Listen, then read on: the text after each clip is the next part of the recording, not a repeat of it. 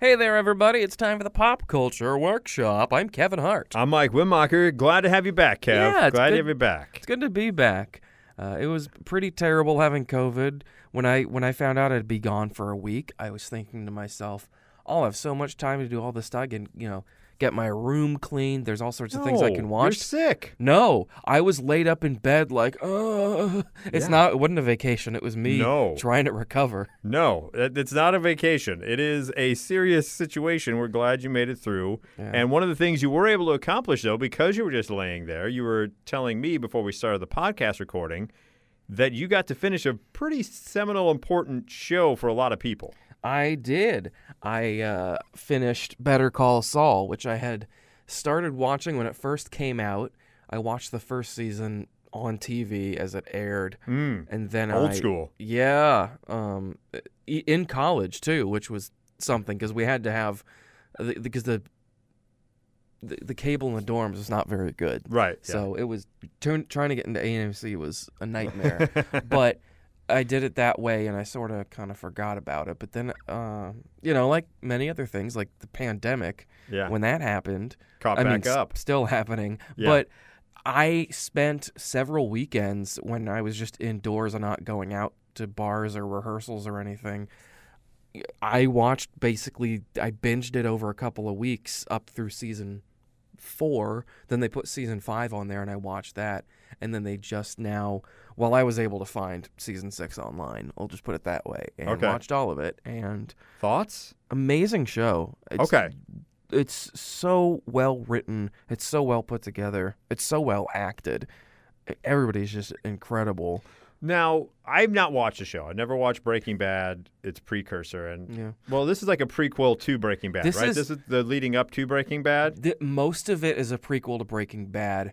Parts of season six happen during it, and some of it happens like after. It's it's kind of Because I know didn't didn't Walter White and and Jesse whatever his name and th- those characters did, did they Cranston and I can't remember the other guy's name. Aaron Paul. Yeah, they showed up in a couple episodes, right? Not to spoil it for anybody, but No, I mean it's not a spoiler. They talked about how they were in it. Um, yeah, they're they're in it. Okay. Um, And is it fans? Let me ask you this: Okay. as someone who's ever watched the show, and we we've spoken about this with you know Star Wars fans and even you know Marvel fans, was did did any part of it feel like fan service of them of, of those two characters showing up? Does it did it feel shoehorned in, or did it feel organic? it felt organic. I think when they first show up, there is a bit of it that's like, oh man. Well, there. I mean, the whole premise of Better Call Saul is he's the crooked lawyer from Right. Breaking Yeah, yeah, Bad, yeah. so it would make sense for them to show up anyways. And they're and they're like entire characters that are from Breaking Bad. Obviously, Saul Goodman, um, Hector Salamanca is one of the main characters in it. Uh, and there's a couple other people that show up. I think Hank shows up in one episode. Um, so that they, they people come and go from that series. So, but yeah, it really did take. And I'm you know I mean I know I don't think this is spoiling anything to say. It did take until season six to get Bryan Cranston and Aaron Paul into the Right. Yeah. So yeah, obviously, right. It's so, So not- some may see it that way. I'm be honest. I never finished Breaking Bad. I know how it ends, okay. but I watched the first season. Similar to I, I wasn't good about watching TV shows until recently. I watched the first season, not when it aired on TV, but I did watch the first season on Netflix, and I liked it. And I, I tried to keep getting into it, but it it just sort of got away from me. But I do want to go back and rewatch it now because of just how good Better Call Saul is. It's I mean, I mean, I mean, our boy Saul himself, just uh, uh, absolutely Odenkirk, amazing. yeah. Odenkirk. I was thinking Yeah, of his name. Bob I should know him because he's an SIU alum, That's and he worked at the radio station that I worked at. Nice. Very nice. Uh, a little bit of history for you there. While you caught up and finished Better Call Saul, I've been obviously still catching up and watching She-Hulk. Yeah. Latest episode just dropped, and I will say this. You know, we I know there's some contention about this episode. I'm excited to hear what you have to say. Yeah, I mean, here's the thing. I love, like, I'm really enjoying it. Yeah.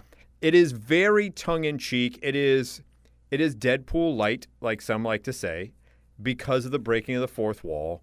there was a situation in this particular episode where she's like, "Hey, you know, this is not going to be." She turns the camera like it's not going to be one of those things where we have like weekly just like cameos and stuff for fans, like you know, except for ma- well, she's like, except for maybe you know Bruce and maybe Emil and Wong, and then she's like, "But don't forget who show this is." Like you know, so and then at one point inside, it's very meta. Inside the episode, there there's like screenshots. There, there's a scene where there's screenshots from Twitter of reacting to the She-Hulk, Yeah. and some of the comments are, "Why does there have to be a female Hulk? Is this part of the stupid Me Too movement?" So like, This it, it- some of them sound like they I've seen those and they look like they're just real comments they took Cor- yeah, and Ugh. that's what it is. Like the people who are trying to portray this show as I hate, I don't want to even use the W word because I think it's just so dumb. But but trying to portray it and as of that, it's not. It's just it's having fun. It's it's different than any kind of other Marvel thing. And I've seen other Marvel fans complain that the that the length of the episodes are only half hour.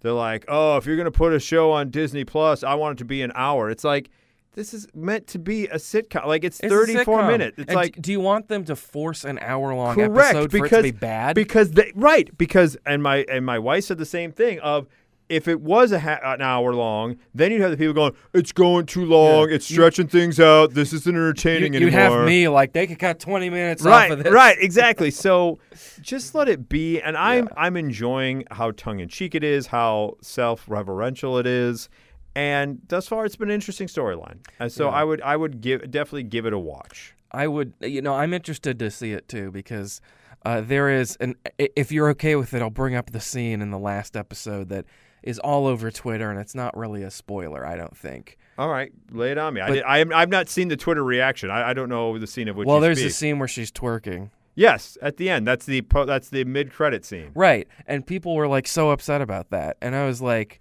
okay, so you have time travel, you have multiverses, you have magic and superpowers. And twerking is where it's gone too far Well, for you. Here's here's spoiler alert. Uh, wait five seconds if you not watched the latest episode of She-Hulk, because I will explain exactly where the twerking comes into play. Okay. All right, so let's wait five seconds. One, two, three, four, five. Okay, if you're still with us, you don't care if She-Hulk's being spoiled.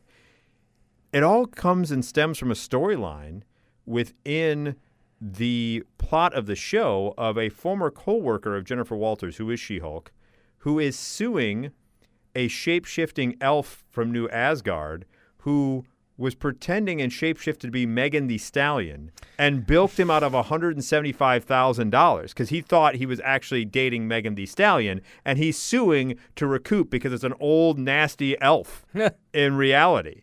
And so the real Megan Thee Stallion shows up in a cameo at the end in the courtroom in the court case when the elf is fine to have to give the money back.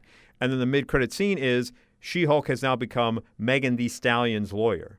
And they're both they're both celebrating that fact by dancing together. which is funny. That to Correct, me, that's see? really funny. Yes. and people are, like, oh, it's not. I and you know what? When I heard about that scene, and I didn't have the context of it, the first thing I thought was, I I know people are on Twitter and they're mad as hell, and the writers probably looked at them and said, you know what? We don't care. We're putting this scene in, and we dare you to say something about it. And that's and exact- I respect that. Yes, and that's exactly what they did. While we're on Disney Plus, which She Hulk is uh, a part of, they have the Disney Plus Day next week. Yeah. September 8th, Thor Love and Thunder will hit. A car show no one asked about or asked for will hit. But the thing that has really thrown me for the biggest loop on Disney Plus Day is the live action Pinocchio will be debuting straight to Disney Plus on September 8th. Hmm. The the Tom Hanks Robert Zemeckis directed live action Pinocchio This- will not see theaters. Which is weird. But correct, right? Th- like, and that's to me- also the third Pinocchio movie this year. Right, because we're going to have the Guillermo del Toro one coming out. Yeah. But not only is it Tom Hanks starring as Geppetto, it's Joseph Gordon-Levitt voicing Jiminy Cricket, directed by Robert Zemeckis, and it's going straight to the streaming service. And it looks like a good Zemeckis. I mean, Zemeckis, Has you know, some obvious- clunkers. Obviously, Back to the Future, you know, incredible. I love all three movies. Yeah. But yeah, no, he made some pretty terrible. There was like what the Marwen movie or whatever. I mean, the one with like about the doll. There was he, he made some pretty terrible ones, but this one looks like it'd It be does. decent. Visually, it looks stunning. Yeah. It looks like it's paying deference to the original that everyone loves, like the classic film. Yeah.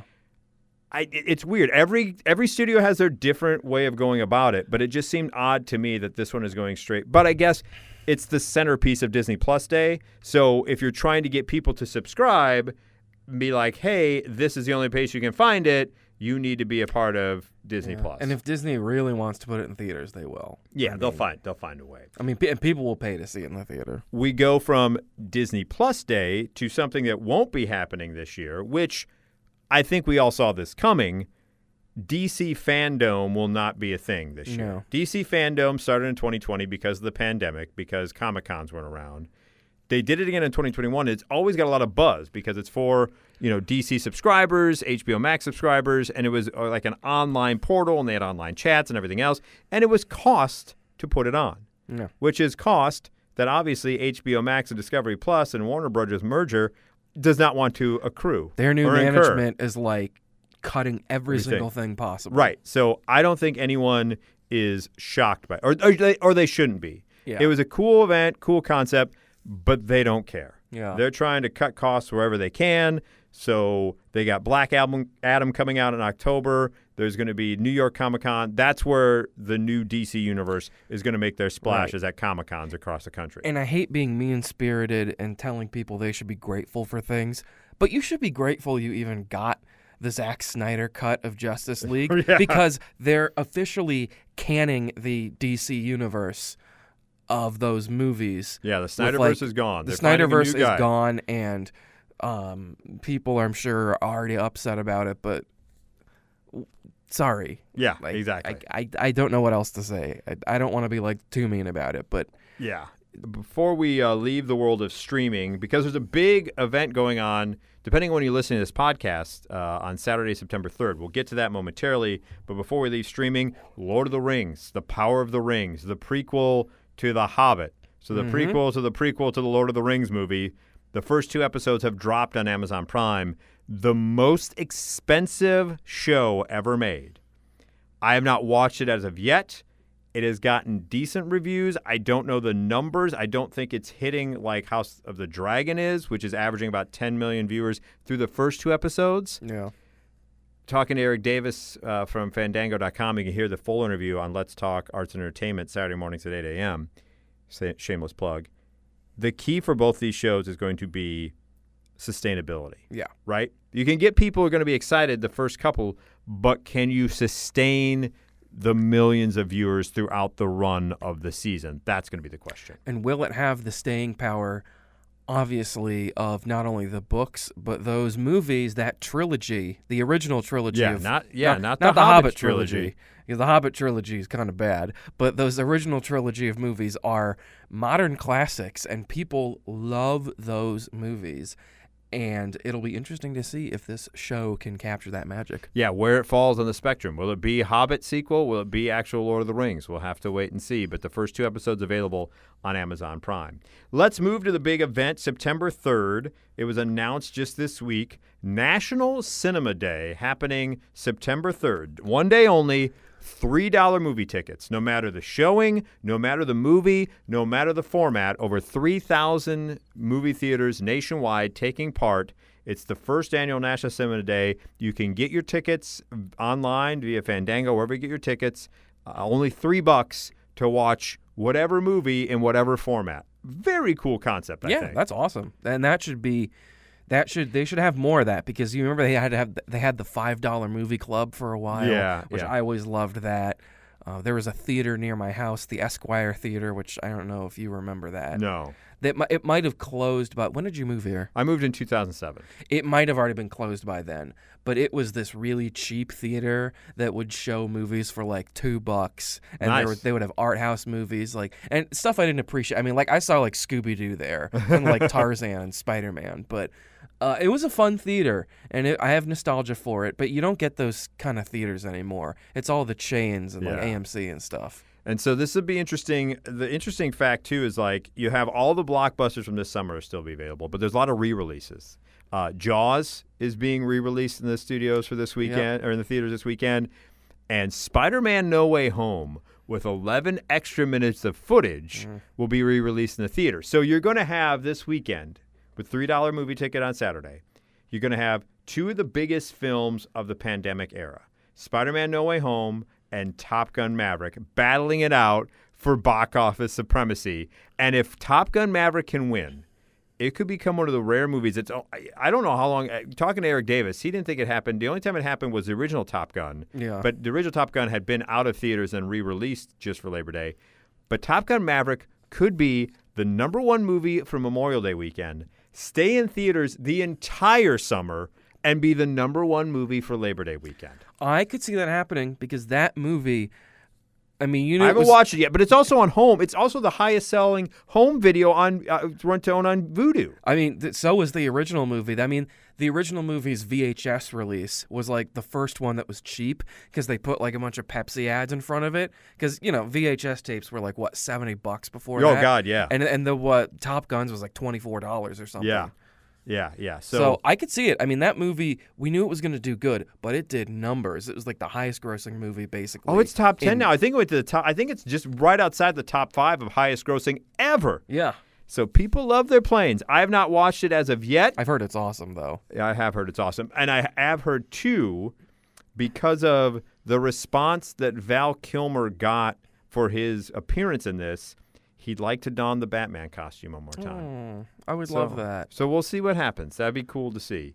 Uh, before we get out of here, one new movie you could maybe go see for three dollars over the weekend: Honk for Jesus, Save Your Soul. Now, this movie looks good. A religious mockumentary. Sterling K. Brown, Regina Hall. They basically like Tammy and and and uh, what's the guy's name? Uh, Jim Bakker and yeah, Tammy Faye. yeah, exactly. Basically, like that. They they are these this religious couple. They fall from grace, and this is how they're trying to get some money back. It is a mockumentary, the style of like a Christopher Guest one, Oh, like yeah. Best in Show, uh, those type of movies. So if that's your jam, uh, apparently really funny, has gotten really good reviews so so far, and just the title alone, "Honk for Jesus, Save Your Soul." Yeah, so I'm excited to see that too. Yeah. That's going to be fun. So whatever you do, uh, if you're going out to celebrate National Cinema Day, whatever you do, enjoy your Labor Day weekend. Also, want to mention uh, Jurassic World Dominion, the last Jurassic World movie on Peacock now as well. So a lot of choices for your entertainment. Some live stuff going on this weekend too. Yeah. Uh, so catch up a Better Call Saul. Whatever it is you're doing, enjoy the various forms Yes, absolutely. and appreciate them, and don't get mad. Yeah, don't. Yeah, like what you like, and if you don't like it, ham and haw into your pillow at night, and just you know, don't bring everyone else. I will, to quote Dr. Evil, zip it, exactly. zip it.